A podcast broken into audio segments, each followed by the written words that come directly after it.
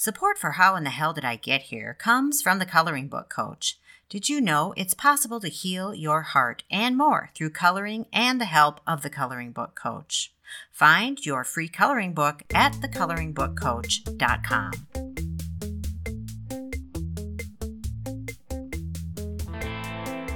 Ball has stories that leave people saying, No way, that sounds like something you'd see in a movie. And we're so happy he agreed to sit down with me, my sisters Carrie, Jenny, and Erin on a recent marathon Zoom happy hour.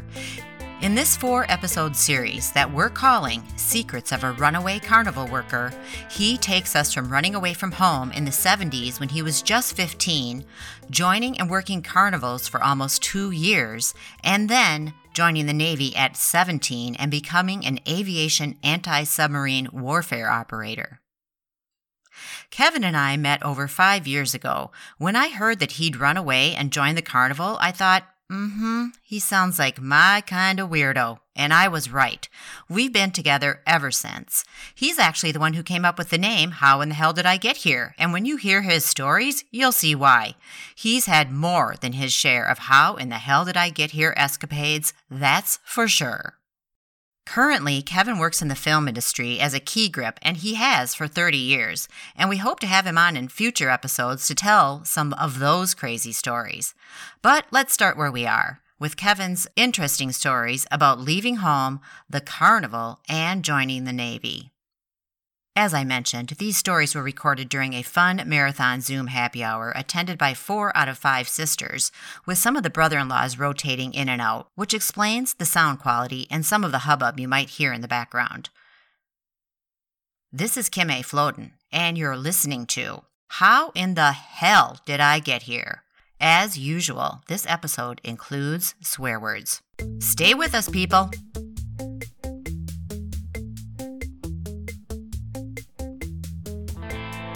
Kevin fills us in a little bit on how he ended up in the Navy after being on the road from age 15 to just shy of 17. What did you do in the Navy again? I was an aviation anti-submarine warfare operator. Cool. So Yeah, that, that October. so I basically flew around in an aircraft and killed submarines was my main job. Even though it was during the, it was actually during the end of Cold War. It was still the Cold War. Uh, three days after I turned 17, I was in boot camp. That's after I took off and was with the carnival for two years. And so I got home and I knock on the door. I haven't been home in almost two years. And they don't know where the hell I've been because I was a runaway at 15. And I knock on the door and my stepfather, who was a complete jackass, uh, the reason I left, answers the door. Doesn't say good to see you're alive or anything like that. He just goes, uh, Mayor, guess who's here? So my mom comes to the door and she's scr- crying and uh, so glad to see me and stuff. Well, Mhm. anyways, that was two weeks before I turned 17. And that was the Oh reception I got from him. you're a, And, you're uh, a 16 year old kid yeah, who, was dis- who had disappeared for two years. and, And, he's so like, I, oh, look what the cat drug in. basically kind of pissed me off. And I knew from that point on that I had to find something else to do. That was I, I could not live there anymore. That's the reason I left in the first place. Yeah. He and I were, uh, well, we almost went fisticuffs a few times, and I got to the point where I was large enough to physically hurt him. Uh, because I, gr- uh, by the time I was like 12, I was six foot and 200 pounds. And I Holy pretty crap. much stopped growing You could after pretty that. much hurt anyone you wanted to. Yeah. and, um, I I knew something would be coming out of that. And so I'm driving around with friends one day. We're drunk, we're stoned, we're driving around, we've been buzzing all day and stuff. And there's this big billboard that says, It's not a job, it's an adventure, and showed a ship out in the middle of the ocean. And so I said, Fuck it, I'm joining the Navy. there you go. But they're my buddies. I mean, they're they're basically still in high school, graduating that year or the year after that. And so they're saying, "Yeah, fuck you. You, you don't know what you're talking about." Three days after I Oh, turned so it's like a seventeen, which was triple- two weeks later, was I, triple uh, dog dare. Was it? Yeah. well, I I just had to do something. I couldn't go back to the carnival. I couldn't stay there. I was too young to get any kind of a real job and move off the property, off, you Yeah. know, out of my parents' house. Yeah, anything that would sustain you. And uh, so I joined the Navy, and I had to get my parents' permission slip because I was 17. And uh, three days after I uh, turned 17, I was in boot camp. Yeah, but I had no idea what I was getting into. I didn't know. I didn't give any forethought into it, really. Yeah. And I, I was fortunate enough because obviously didn't have a high school diploma at the time. So I, you know, you would have thought that my that, that it would have been limited to what I could actually do. But I guess I scored well enough to where they said, "You want to fly?" And I said, "Yeah, wow. sure." And I didn't think about it. I thought maybe once, uh, you know, but it turns out that that was my basic job. I wasn't a pilot. What I did was I worked radar and different types of electronic warfare gear to track and localize su- submarines. That sounds so cool. Yeah, it, it, was it pretty. It was pretty cool, but I mean, it was also the military. I mean, there was enough. There was enough freedom to think that you almost had freedom, but then they would slap it back at you real quick. No, we own you. Uh, yeah, Casey, it's an adventure, but it's also a job. So, Kevin, you kind of glossed over the part where you ran away and joined. Everybody yes. wants to hear about someone who ran away and joined the carnival. that's, that's just a given. well, that um, would be a true how in the hell did I get here moment. You run away and you end up in the carnival. I mean, like, what the fuck? And it was the 70s. Okay, well, I guess basically to a little bit of lead into that point, just to give you an idea of who, where I was. There were, like I mentioned, my stepfather, there were problems between us. Now, I was a very mischievous kid, but I wasn't a bad kid. Huge surprise I mean, I, I, was, I was not the breaking and entering kid. I wasn't the stealing car kid or anything like that, but I was not listening to people uh, being where I'm not supposed to be, smoking weed, getting drunk, that kind of a thing. And I was doing uh, drugs and stuff. I started smoking weed.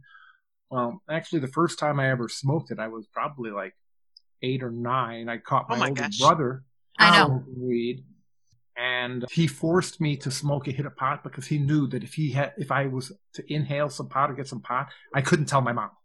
So when I caught him smoking, he did that, and it did work. Uh, but I didn't start smoking regularly till I was like 12. Well, that's better. Yeah. yeah, same with me, but had like 35 years. Regularly. We had moved from where I went. I went to a Catholic school from first to eighth grade. After seventh grade, we moved to a town about 10 miles away from there. And uh, we had to commute because I was there for the first seven years. So they wanted me to graduate from there. It was a Catholic school, a private school. So we finished that up. So I was commu- commuting back and forth. And for me to visit my friends, I ended up hitchhiking a lot. Now, granted, we're talking about like 71, 72, 73 kind of an era. So it, there was probably lots of horrible stuff happening, but you didn't hear about it. You didn't know about it. So hitchhiking was my daily way of getting around. And it was a normal way. Yeah, so yeah. It, was, it was no. And you looked a lot older than you were. And I was a large person. Right. And so, I mean, it would be nothing for me to stick out my thumb and go hitchhike to Lombard, which was about 10 miles from West Chicago, and go visit him. And so that was my way back and forth. So I, I did that, and I ended up going on longer adventures with some of my friends. You know, for a couple of days, we'd go out of town or something like that. And my parents would get angry, they'd yell. But I mean, I was always kind of the rebel when it comes to that. That's kind of the lead up to me running away. So I'm used to hitchhiking. I know it's a method of, you know, getting around that I can do. And I know that I did not, with people that I had met on the road and stuff, I really didn't fear uh, going out there. So obviously, hitchhiking is no big deal to Kevin. Find out what happens next after the break. Hey, this is Kim, also known as the Coloring Book Coach. I just wanted to pop in here and say I hope you're doing well, and also there are some great free coloring pages for you at thecoloringbookcoach.com. And I'm here for you if you need someone to talk to. Right now, I'm offering 20 minute intuitive sessions for just $40. I have the ability to tune into you and your life and provide quick assessment and advice for whatever might be going on. Here's a testimony from a recent client who says Kim's reading was extremely informative and on target. She knew very specific information about my situation and has provided me with clear direction about next steps to take. She was extremely professional, empathetic, and kind. I highly recommend Kim. She truly has a gift with energy. So if you're interested in giving this a try, reach out to me at thecoloringbookcoach at gmail.com and let's talk. That's thecoloringbookcoach at gmail.com. So back to Kevin. He's 15. He's not afraid to hitchhike. Now he and some friends hatch a plan for the ultimate hitchhiking adventure.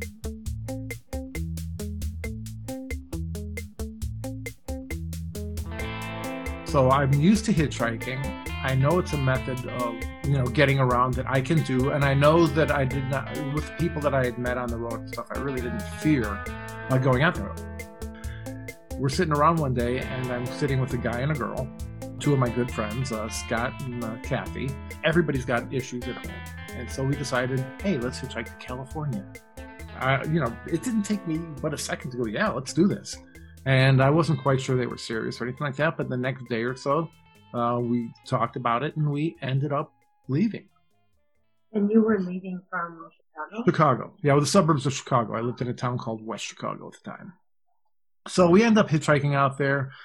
Did do a photo journal up to the point where we got to Colorado.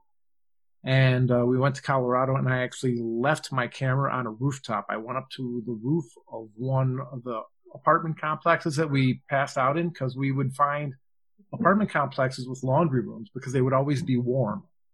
And so that's where we would end up sleeping. That would be how we would do that. Wow. So we would go into an apartment, we'd find the laundry room, and we just camp out in the corner. We just get our sleeping bags out and tuck in. And because normally we'd get there late and we'd be up there early before people are doing it. So we went up there, got to the roof, took all these beautiful uh, Denver skylight shots and stuff like that. And apparently, I didn't realize till the next day, and I was a couple hundred miles away hitchhiking, that I, I left my camera there. Oh man. Yeah, I know, such a Major bummer. Yeah, such For- a bummer. During that time, before I had left hitchhiking from Denver, my friend and my both of my friends called their parents. They were scared, and they got tickets and flew home. Oh my So- gosh. So right, I they was- bugged out. I was in Colorado and I was by myself at that point, and I decided, fuck it, I'm going to California. So I ended up hitchhiking. There's so many stories that are in between here and there that I'm going to bypass them, but kind of just let you know when I got to California, this this would be an, an ongoing series. Okay. And uh, so I ended up hitch- hitchhiking out there. And there were there's one story that I'll tell you on the way there because it's kind of a segue into my introduction to Los Angeles when I finally made it there. I get into California. You, you know, I, I, I made it. I crossed the line and I'm getting picked up hitchhiking. Um, just quickly, I did get picked up by a blonde haired girl in a microbus who picked up another couple. I mean, this is during the total hippie day. This is uh, 75. A So, what? A and, what you head know, girl? Blonde. Oh, Blonde okay. hair. you know so it's like the typical cal i mean it was like wow this is california i automatically get picked up by a beautiful blonde girl in a microbus in a vw bus then she picks up another hippie couple and then she tells us so, so goes hey you guys want to go skinny dipping and so you know i was i'm 15 years old i i mean i have not Yeah. really you know i'm yeah it was a it, it, it was weird so i did i said okay and we went to this little hole. Now, I didn't actually go skinny dipping.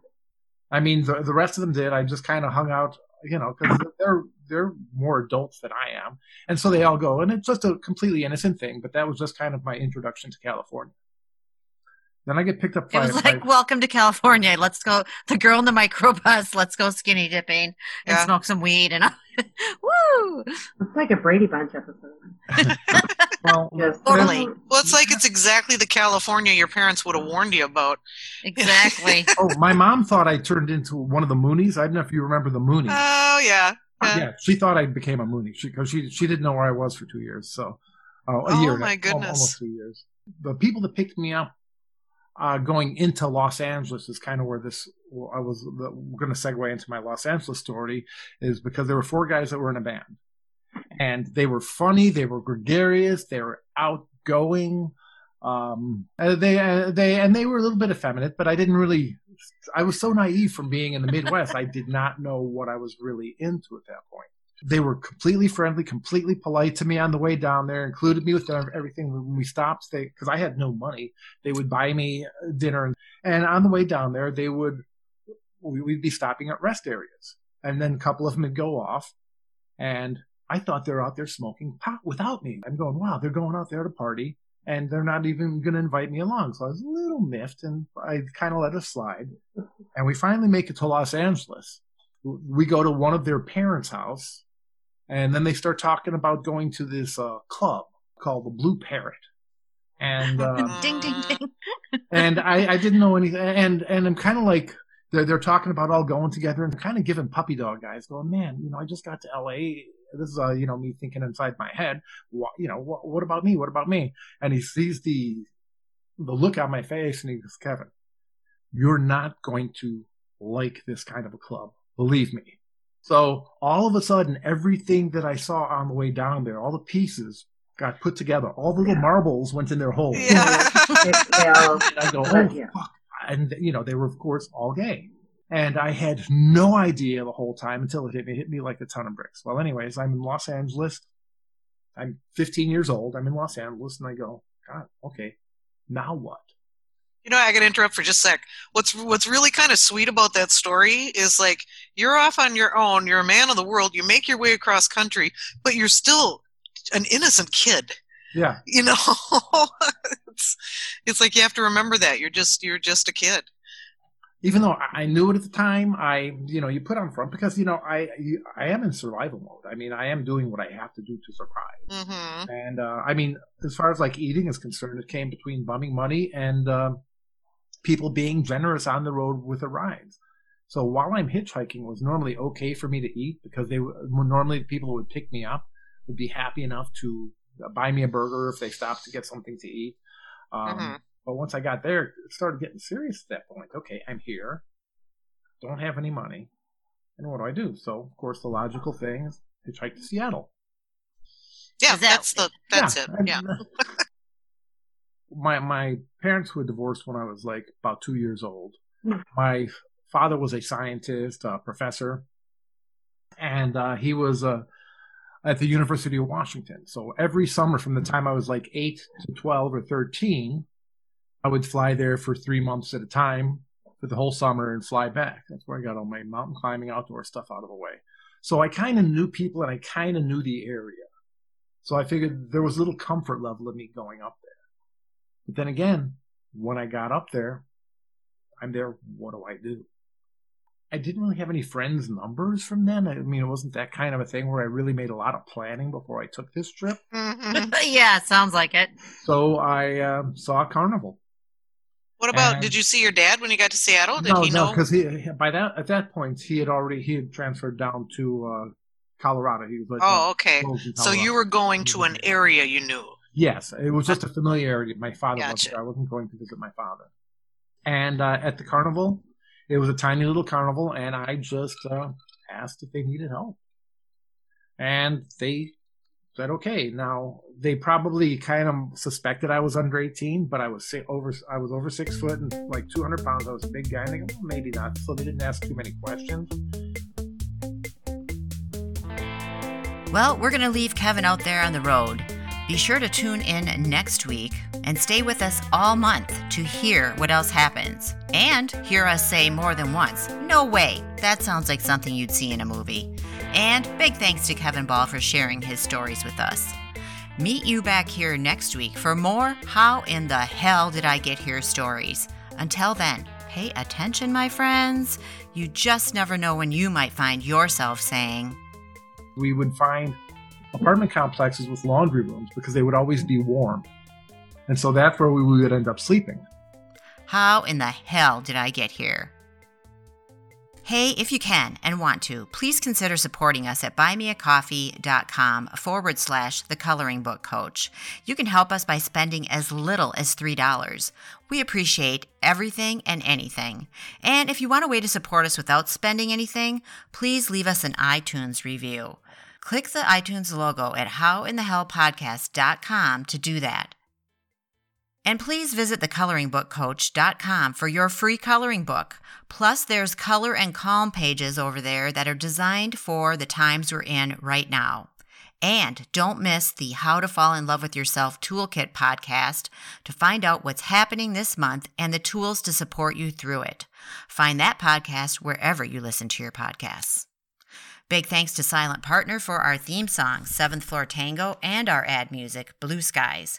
We found them on YouTube's Creator Library. Find their links in our show notes.